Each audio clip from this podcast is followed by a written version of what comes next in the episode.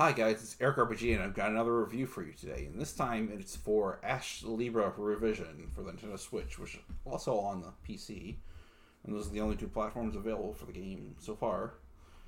And this game is an action RPG Metroidvania style type game because um, there's a interconnected map that you can go between different places and it's a very fun, if not completely strange and weird experience. Which is to say that it feels like um, a weird mix between the old Capcom action or is barely an RPG, but it's got elements of RPG, but uh, action RPG Magic Sword and um even to an extent, um, Light Crusader or Gunstar Heroes if you don't want to be reminded of how bad Light Crusader was because it was dull as heck and hard as hell because the puzzles were insane. This game, as far as I could tell, doesn't have very many puzzles other than maybe figuring out the best way to approach a combat situation, but that's about it. But um you've got some aerial combos you can do and depending on how you press the button and where you press the button and like uh, whether or not you put in a pause in your attack and or hold the button down um, you can do various different things with each of your weapons and each of your weapons um, despite having um, different uh, weights which affect how fast your attacks can go you can always remedy that by leveling up the agility stat, which just determines how fast you attack. And other than that, the weapons are almost exactly the same, aside from their individual stats and um, whether or not they have an elemental attack uh, that you can exploit on certain enemies or not. And then there's and, and I mentioned Gunstar Heroes and, and Light Crusader because this game has a weird magic system where you have to hold a button down and then press a direction, or hold the direction and then press the button, or hold the button and then press the direction and then let go. Yeah, that's that's how it is supposed to be.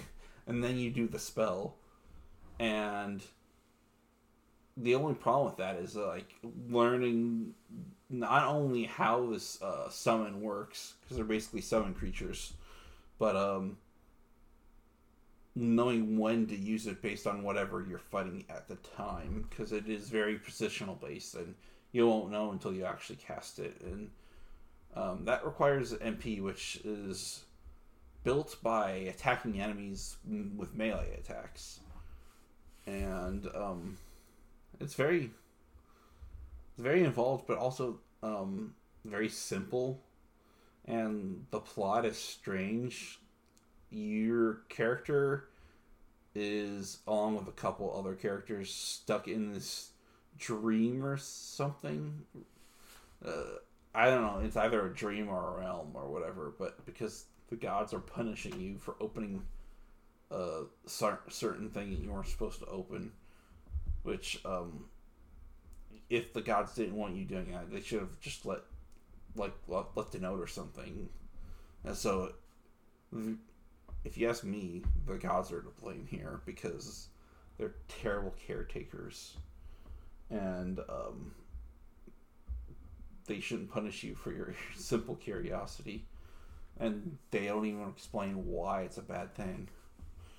Anyways, uh, the idea is to get out of this realm that you're trapped in, and there is a demo you can play like the trial version, which I'm guessing was on the eShop, which before the game launched, to let you see if you can play the game out. But the game actually, the full game actually lets you play the sequence, and it works kind of like a tutorial.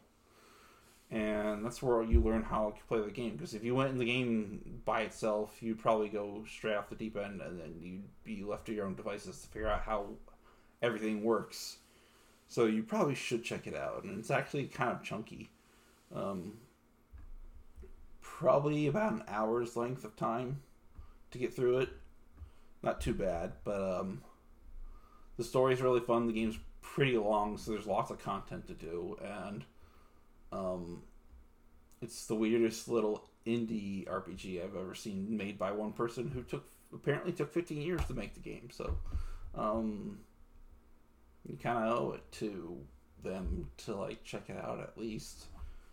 Check out the demo, but uh, I'm giving this game a nine out of ten.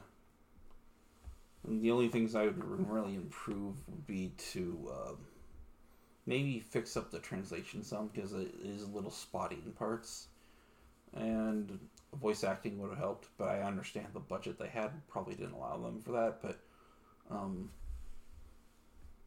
because some of the text is harder to read because it's small, and they didn't really account for this when the game came to Steam, Switch, and it was never fixed on Steam. So it's like you think with a game with your with small character models and small text, they make it bolder.